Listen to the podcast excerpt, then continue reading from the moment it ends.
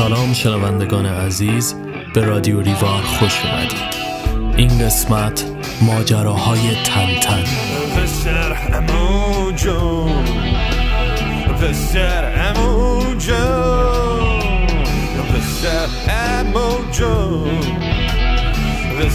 امو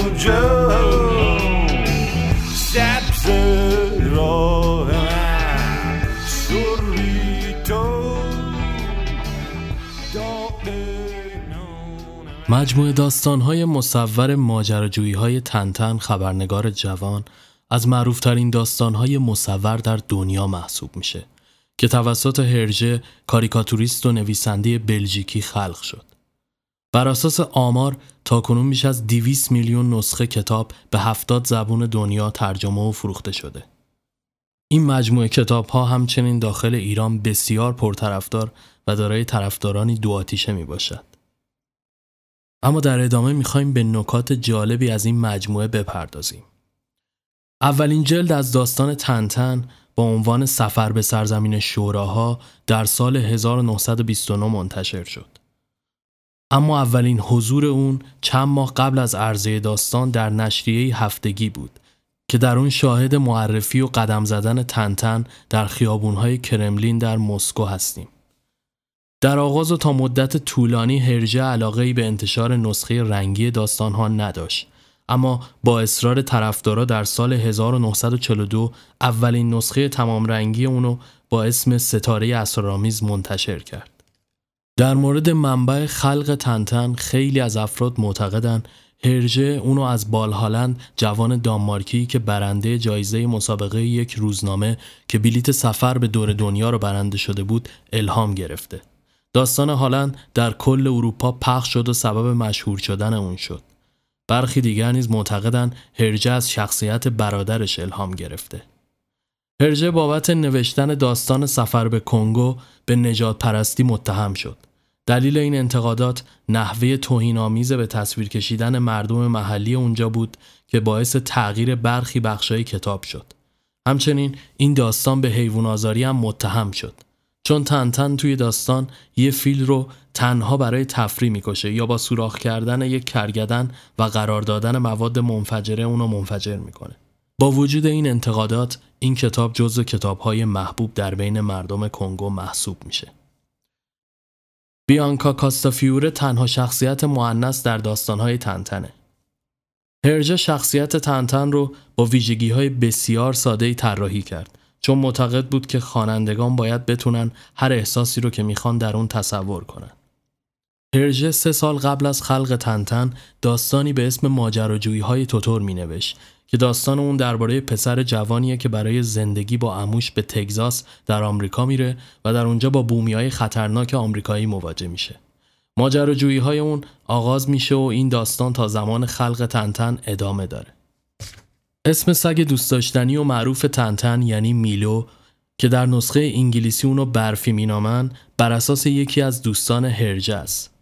هرجه در داستان نیلوفر آبی از کمک دوست چینی خود برای نوشتن اون استفاده کرد که باعث شد داستان فضای ضد ژاپنی داشته باشه. این موضوع به قدری جدی بود که موجب اعتراض شدید سفارت ژاپن در بلژیک شد و باعث توقف انتشار کتاب و در نهایت هرجه مجبور به تغییر بخشهایی از اون شد. آخرین داستان تنتن هنر الفبا نام داره که با مرگ زود هنگام هرجه هرگز کامل نشد.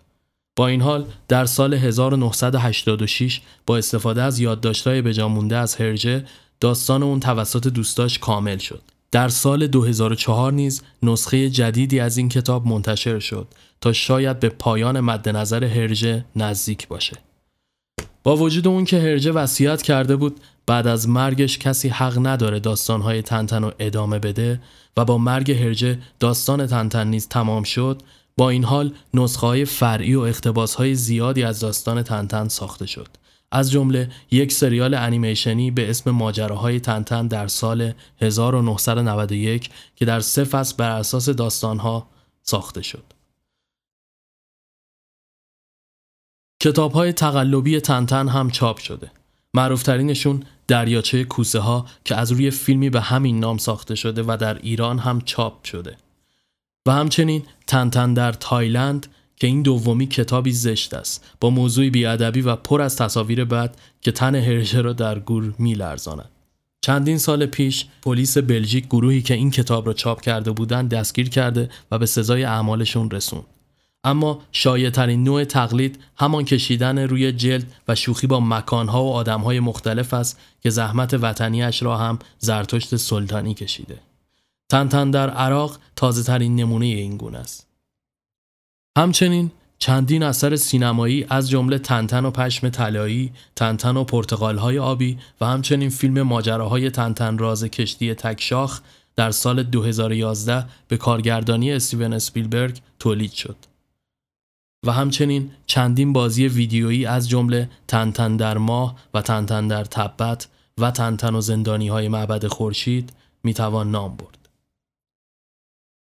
هرجه با وجود اون که از تنتن به عنوان فرزندش یاد می‌کرد اما در اواخر عمر تنفر زیادی از این شخصیت پیدا کرد.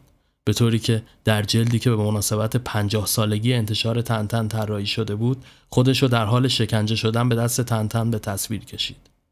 هرجه از نویسنده هایی بود که از حجم موفقیت در زندگی شخصی دچار فشارهای جسمی و روحی زیادی شده بود. او چندین بار قصد داشت از نوشتن داستانهای تنتن خودداری کنه اما این کارو نکرد. سرانجام در سال 1983 و در سن 75 سالگی بر اثر بیماری درگذشت. تنتن هیچ وقت به ایران سفر نکرد. فقط در کتاب پرواز 714 است که در فرودگاهی از تهران اسم برده میشه. هرژه در سال 1939 شروع به نوشتن و کشیدن تنتن در سرزمین طلای سیاه کرد ولی با شروع جنگ جهانی دوم این کتاب نیمه تموم موند چرا که هم داستان تم سیاسی داشت و هم شخصیت بعدش یعنی دکتر مولر یک آلمانی بود. در سال 1949 هرژه با بدبختی این کتاب را تمام کرد. چون دیگه شخصیت های مهمی مثل کاپتان هادوک و پروفسور وارد دنیای تنتن شده بودن و باید با کلک اونها رو داخل کتاب می گنجون. در نسخه اولیه سرزمین طلای سیاه چاپ 1950 درگیری فلسطینی ها با اسرائیل نشون داده میشه. و نشانه های عبری در شهرهای قصه کاملا معلوم بود. اما بعدا در 1970 به درخواست ناشر انگلیسی اینها حذف شد و یک مملکت تخیلی عربی به جای فلسطین رو می‌گیره. از طرفی دیگه شخصیت های عرب برخلاف چاپ قبلی که فقط یک سری شکل شبیه به الفبای عربی ولی کاملا بیمعنی از دهانشان بیرون می اومد واقعا عربی حرف می‌زنن. جالبه بدونید تنتن و دوستانش پیش از نیل آرمسترانگ روی کره ماه قدم زدن. اونها در کتاب های هدف کره ماه و روی ماه قدم گذاشتیم موفق به این کار شدن و آرمسترانگ 15 سال بعد از اونها در عالم واقعیت این کار را انجام داد. هرجه به درخواست ناشرهای آمریکایی چندین بار مجبور به تغییر در کتابهاش شد. از همه مهمتر این که اغلب شخصیت های سیاه پوست کتاب تنتن در آمریکا را سفید پوست کرد. نکته بامزه و معروف این موضوع اینجاست که حتی بعد از سفید پوست کردن شخصیت ها باز یادش رفت که فوش های کاپیتان را عوض کنه و هادوک طرف را نگرو صدا می کند. هرجه برای نوشتن و تصویر کردن هر داستان از مدتها قبل مطالعه و تحقیق می کرد که همه چیز تا حد امکان دقیق و واقعی باشه. حتی به لوکیشنایی که قرار بود در کتاب باشه سر می‌زد و ازشون عکس می گرفت. مثل سفرش به اسکاتلند برای کتاب جزیره سیاه. در نهایت جالبه بدونید که در یک نظرخواهی از کاربران سایت اینترنتی رسمی تنتن کاپتان هادوک با 60 درصد آرا محبوب ترین شخصیت این مجموعه داستان ها شد و تنتن با 27 و پروفسور با 5 درصد آرا بعد از اون قرار می گیرن. میلو و دوپونت ها هم هر کدوم با 3 درصد آرا به طور مشترک مقام چهارم رو کسب کردن. It's cold around me. The night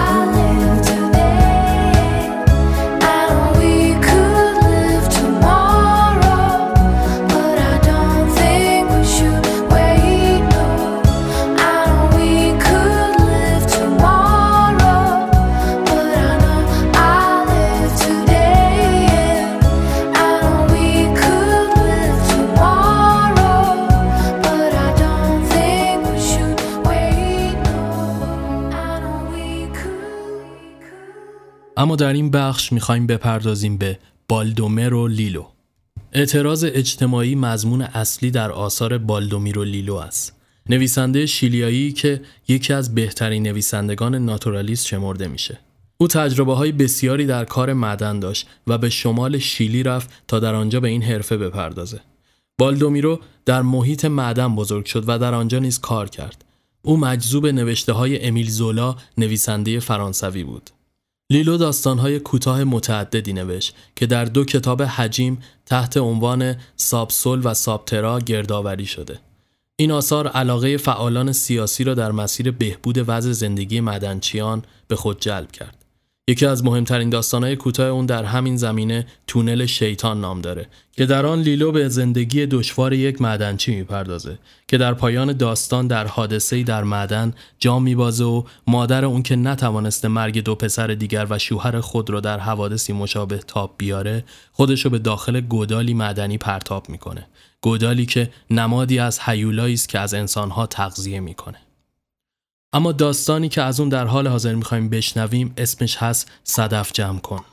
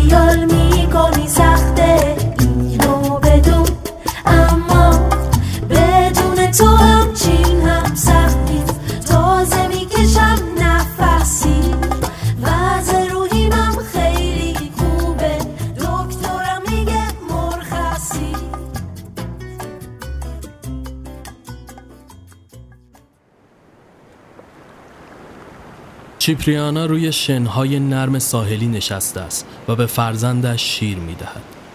چشمای مرتوب و درخشانش متوجه دریاست.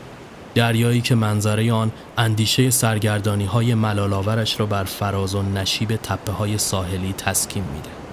دریا که تصویر یک دست و آبی رنگ آسمان در آن منعکس شده به رنگ آبی و تیره و تاری است. زمان جزر است. باد میوزد و اقیانوس صاف و آرام به آبگیر میماند. تنهایی مطلق زن جوان را در بر گرفته است. هیچ چیز حرکت نمی کند. تنها در دوردست ها در افق بادبان روشن و درخشان قایق به چشم می‌خورد. چیپریانا فقط می‌خواد کمی استراحت بکنه. چرا که راهی طولانی در پیش داره. در سمت راست اون تپهی تیز و شنی تا کناره دریا کشیده شده است و در سمت چپش شنها تا کوههای دوردست شرق گسترده شدند.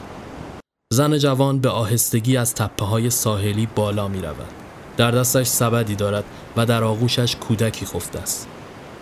او کودک را در پارچه پشمی قرمز و سبزی پیچانده که با درخشندگی رنگهایش از رنگ خاکستری تپه ها متمایز می شود. زن با قدم های سبک و راحت در طول دریا پیش می رود.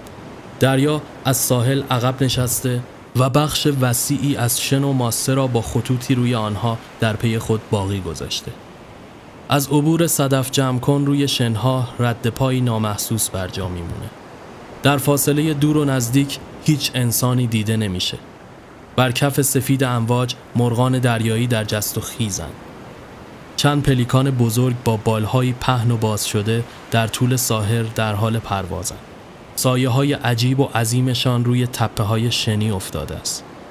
پس از اینکه پرندگان از بالای سنگی پرواز کنان میگذرند، جهتشان را تغییر می‌دهند و بر فراز اقیانوس از دیده پنهان میشن. پس از نیم ساعت راهپیمایی صدف جمع کن به تخت سنگی عظیم می‌رسه. در اینجا ساحل شنی باریک و سرانجام در پس تخت سنگ های عظیم محو میشه. زن بدون دردسر از سنگها بالا میره و سرانجام به خلیج کوچکی می‌رسه که با دیوارهای صخره‌ای تیزی احاطه شدن. ردهی باریک از شنهای زرد رنگ مثل فرش صخره های تیره‌ای که خلیج را به صورت نیم دایره احاطه کرده است پوشانده. چیپریانا به مقصد خود رسیده است. پیش از اینکه شروع به کار کنه باید پناهگاه امنی برای پسر کوچکش بیابد. پارچه زخیم پشمی را روی زمین پهن می کند و کودک را با احتیاط در سایه صخره بزرگ که یک متر با آب فاصله دارد و روی آن هنوز آثار عبور امواج مشاهده می شود می خواباند. اینجا پسرک او از دریا و اشعه سوزان خورشید در امان است. کودک ده ماهه سالم و شاداب می نماید و در خوابی عمیق فرو رفته است. موجه های زیبا و تیره رنگش روی پلک های بسته سایه انداخته. مادر با شادی فراوان به فرزند کوچکش نگاه می کند. این زن جوان با قامتی متوسط و موهایی پرپشت و سیاه هیچ زیبا نیست. چهره‌ای خشن و دهاتی و دهانی بزرگ با لب‌هایی کلفت و دندانهای سفید و نیرومند دارد. چشمان قهوه‌ای و اندکی شرم زده اش ریز و بی احساس هستند. اما هنگامی که با نگاهی درخشان رو به سوی کودک می کند خطوط خشن صورتش ملایمتر می شود و چهرهش مطبوع و خوشایند می نماید. خورشید در اوج آسمان است و نور درخشانش بر خلیج می پاشد. کنار دیواره های سخره ها بوته ها و گیاهان بالا رونده در هم رویدن. گاهی تکبانگی مالی خولیایی از پرندگان بلند می شود و وزوز حشره ها و صدای امواج را می پوشاند. دریای صاف و آسمان آبی حکایت از آرامش بیپایانی دارند که در چهره کودک خفته و نگاه مادر منعکس می شود. چیپریانا نیز قادر نیست فکر خود را از این آرامش فریبنده برهاند. هرچند که اکنون با هر دو دست به شدت مشغول کار است. نگاه زن جوان متوجه سطح بالایی صخره کوچک است که حدود 50 متر دورتر به دریا کشیده شده. سطح بالای این صخره صاف و سیغلی است. چنان که گویی آن را برق انداختن و دارای سوراخ‌ها و حفره‌های بیشماری باشد. چیپریانا کفش‌های زمخت خود را از پا در می‌آورد و پیشبندی خشن و رنگ رو رفته به دور خود می‌پیچد. سبدش را بر می دارد و با احتیاط از روی سنگ های خیس و لغزنده می گذرد. هر چند وقت یک بار خم می شود و میان صخره ها را که صدف های گوناگون لابلای آنها خانه کردن می گردد. او با کمک قلاب فلزی این حیوانات دریایی را بیرون می کشد و آنها را در سبد می اندازه. هر چند دقیقه یک بار کارش را متوقف می‌کنه و نگاهی سریع به کودک می اندازه. دریا هر لحظه شباهت بیشتری به دریاچه آرام و نیلی رنگ پیدا می کند. هرچند مدتی از زمان جذب گذشته است. آب دریا چنان به آهستگی بالا میاد که تنها چشمی بسیار تیزبین می تواند ببیند که صخره به گونه‌ای بسیار نامحسوس در آب فرو رفته. موجهای کوچک سریعتر از پیش و با شدت بیشتری سوراخ‌ها و حفره‌های آن را پر می‌کند. صدف جمع کن بدون شتاب به کار خود مشغول است. او بارها اینجا بوده و دقیقا می‌داند که چقدر مانده است تا امواج روی صخره را بگیرند. سبد به زودی پر می شود. صدف های خاکستری به راحتی از برگ های سفید گیاه تاکا و قارچ های سبز درخشان قابل تشخیص است. چیپریانا در حالی که با قلاب در یک دست و سبد در دست دیگر خم شده روی سنگ های لغزنده در حال حرکت است. قدمهایش آرام و مطمئن است. جلیقه تنگی پوشیده که گردن سیاه و نیرومندش را نمی پوشاند. داخل هر شکافی را با حوصله و دقت نگاه می کند و نگاه تیزش کوچکترین حیوان دریایی را نادیده نمی گیرد و آن را با یک ضربه از سطح سخت صخره ها جدا می کند. گاه کمرش را راست می کند و گیسوان بافتهش را به عقب می زند. بدن ورزیده او با آن شانه های پهن سرشار از نیروی آری از زیبایی است. خورشید سوزان گونه های تیر رنگش را به رنگ سرخ درآورده و نسیم تازه دریا که آن را عمیقا نفس می کشد خون جوانش را در عروق سریعتر به جریان درآورده است. زمان به کندی در گذر است. آب بالا می آید و به زودی بالاترین سطح صخره ها را می پوشاند. نگاه چیپریانا در انتهای شکافی باریک صدفی بسیار زیبا با شکلی نادر را می آب شفاف آن را بزرگتر از آنچه هست نشان می دهد. چیپریانا زانو می‌زند و دست راستش را داخل شکاف می‌برد. اما دهانه شکاف چنان تنگ است که تنها نوک انگشتانش می‌توانند این شیء زیبا و ظریف را لمس کنند. صدف زیبا او را سر شوق آورده است.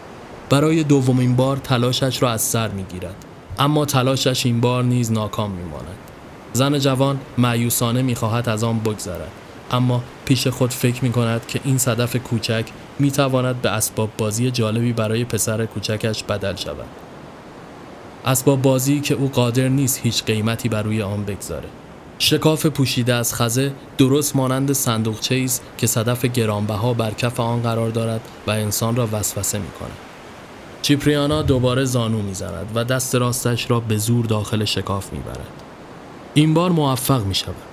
صدف را با احتیاط برداشته اما هنگامی که می‌خواد بلند بشه و دستش را بیرون بیاره در میابه که به دام افتاده است. شکاف صخره که به طرف پایین تنگتر هم می شود مانند علنگو مفصل دستش را می گیرد. با بیتابی دستش را به شدت تکان می دهد و به زور آن را می کشد. اما دست محکم شده است. خشم گذرایی که در خود احساس می کند به اوسیانی بدل می شود و هر لحظه با شدت و تحکم بیشتری تلاش می کند. سپس دچار حراسی عمیق شده. ضربان قلبش شدیدتر می شود و عرق سر چقیقه هایش را می پوشاند. در حالی که می لرزد با نگاه امواجی را که هر لحظه بیشتر به سوی خشکی می لغزند و اثری کفالود از خود بر شنها می گذارند دنبال می کند. چیپریانا پسر کوچکش را پیش روی خود می بیند که امواج حریس دریا اطرافش را فرا گرفتند. فریاد تیزی می کشد که از روی دیوارهای صخره‌ای منعکس و با باد به دریا برده می شود. معیوسانه تلاشش را دو برابر می کند تا دست راستش را که به سختی درون شکاف محکم شده است رها سازد. مفاصلش درد می گیرند و صدا می دهند. فریادش پرندگان ساکن خلیج را می تاراند. مرغان دریایی، کلاقها و پرستوهای دریایی اوج می گیرند و به سرعت دور می شوند. نگاه چیپریانا آکنده از ترس و استراب است. لباسش که از عرق خیس شده به تنش چسبیده است. موهای پریشان روی چهره درهم و منقبض او ریخته و گونه هایش گود افتاده است. چشمانش برقی تبالود دارد. دیگر فریاد نمی کشد. بلکه به قنداقی که روی شنها در سایه صخره قرار دارد خیره شده است و میکوشد پیش خود تخمین بزند که امواج چه موقع به آن خواهند رسید. چنان طول نخواهد کشید چرا که آب دریا بی وقفه بالا می آید. به زودی صخره کوچک چند سانتیمتر زیر آب خواهد رفت. اقیانوس که تا کنون آرام و صاف می نمود ناآرام می شود و سطح صاف و روشن آن به پیچ و تاب در می آید. امواج بیوقفه به صخره می‌خورند و حبابهای روشنی روی شنها به جای می‌گذارند که تک تکشان رنگهای رنگین کمان را به خود می‌گیرند اما سراسر این خلیج محصور را آرامشی بی پایان فرا گرفته است رایحه‌ای سنگین و شوم به مشام می‌رسد امواج به آهستگی صدا می کنند. حشرات وزوز می کنند و گاه نیز از دوردست صدای فریاد مرغ دریایی به گوش می رسد. زن در حالی که از تلاش های بیفایدهش برای رها ساختن خود کاملا از پای درآمده است به اطرافش نگاه می کند. اما نه در ساحل و نه بر دریا هیچ انسانی نمییابد که او را یاری دهد. گریه کنان مادرش، پدر بچه و همه عزیزانش را که آن سوی تپه ماهورهای ساحلی در کلبهی ساده در انتظار او هستند صدا می‌زنند. لبانش لرزانند و معیوسانه برای دعا و التماس به هم می‌خورند. برای نجات به خدا و قدیسان روی میآورند. او نه به فکر خود که تنها به فکر کودک است. استغاثه کنان می‌گوید خداوندا به او رحم کن. او را در پناه خود حفظ کن. ای مادر مقدس زندگیم را بگیر اما زندگی این بچه را نجات بده دستم را آزاد کن فقط یک لحظه تا اینکه پسرکم را از دسترس امواج دور کنم قسم می‌خورم که دوباره برگردم و خود را به دست مرگ بسپارم اما آسمان همچنان دست نیافتنی و به رنگ آبی یک دست بالای سر صدف جمکن بیچاره گسترده شده بود نخستین امواج به زودی روی صخره را فرا می‌گیرند چیپریانا خاموش است اکنون دیگر از هنجرش تنها صدای خسخسی گنگ بیرون می آید. آب دریا که به سردی یخس بار دیگر نیرویش را به او باز می گرداند و دوباره مبارزه معیوسانه خود را از سر می گیرد. از سر خشم دست راستش را که میان شکاف محبوس است به شدت می کشد. مفصلش باد می کند و سنگ گرانیت سخت در گوشت دستش فرو می رود. هر لحظه نیز بر شدت بالا آمدن آب افسوده می شود. چیزی نمیگذره که آب تا شانه های زن که زانو زده است می‌رسه در همین لحظه نخستین موج به کودک خفته می‌رسد کودک از رطوبت سرد حراسان بیدار می شود و گریه شکف آلودی را آغاز می کند. مادر بدون آنکه کوچکترین کمکی از دستش بر بیاد با چشمان مشتعل به او خیره شده. هنگامی که فریاد کودک به گوش مادر می رسد مادر خم می شود تا مانند حیوانی وحشی که در تلگیر کرده است عضو به دام افتادهش را با دندام بدرد. اما این کار نیز میسر نیست چون آب او را وادار می کند تا سرش را بالا نگه دارد. امواج روی شنها در حال بازی می آیند و می روند و کودک را که دست و پا می زند در خود می گیرند. خودسرانه قنداق او را با خود می برند و کودک را بالا و پایین می لغزانند. کودک معیوسانه دست و پای گوشتالودش را تکان می دهد. پوست لطیفش که از گزش آب شور و اشعه آفتاب قرمز شده روی ماسه های مرتوب می کشد. چیپریانا با گردن افراشته برای جلوگیری از غرق شدن در آب این بازی وحشتناک را به چشم دنبال می کند. ناگهان تیرگی محض افکارش را فرا می گیرد. دیگر دردی حس نمی کند و چشمانش تار می شود. جسمش به خواب می رود و امواج روی پیکرش به هم می پیچند. آنجا که صدف جمع کنی ایستاده بود گردابی کوچک پدید می آید و چند حباب بزرگ بالا می آید. روی سطح درخشان آب ظاهر می شوند. فریادهای پسرک ضعیفتر و ضعیفتر می شود. دریا که می کوشد او را چون مادر خانده دلداری دهد برایش لالایی می خاند و او را در آغوشش تاب می دهد. گاه در حالی که بر پشت دراز کشیده است و گاه روی شکم او را بر سطح امواج بالا و پایین می برد. سرانجام کودک خاموش می شود. چهره کوچکش آبی رنگ است. چشمان و دهانش از شن پر شده و به نظر می رسد که به خواب رفته باشد. اما این خواب خوابی عمیق است. چنان عمیق که او هرگز بیدار نخواهد شد. آن زمان که امواج او را با خود ببرند و دریا آغوشش را بستر او سازد. آسمان آبی بر فراز ساحل و دریا گسترده شده است. در حالی که در اندیشه گردش جاودانه چرخ مرگ و زندگی و در اندیشه درد و رنج مادر است. رنجی که انسان از توصیف آن ناتوان است.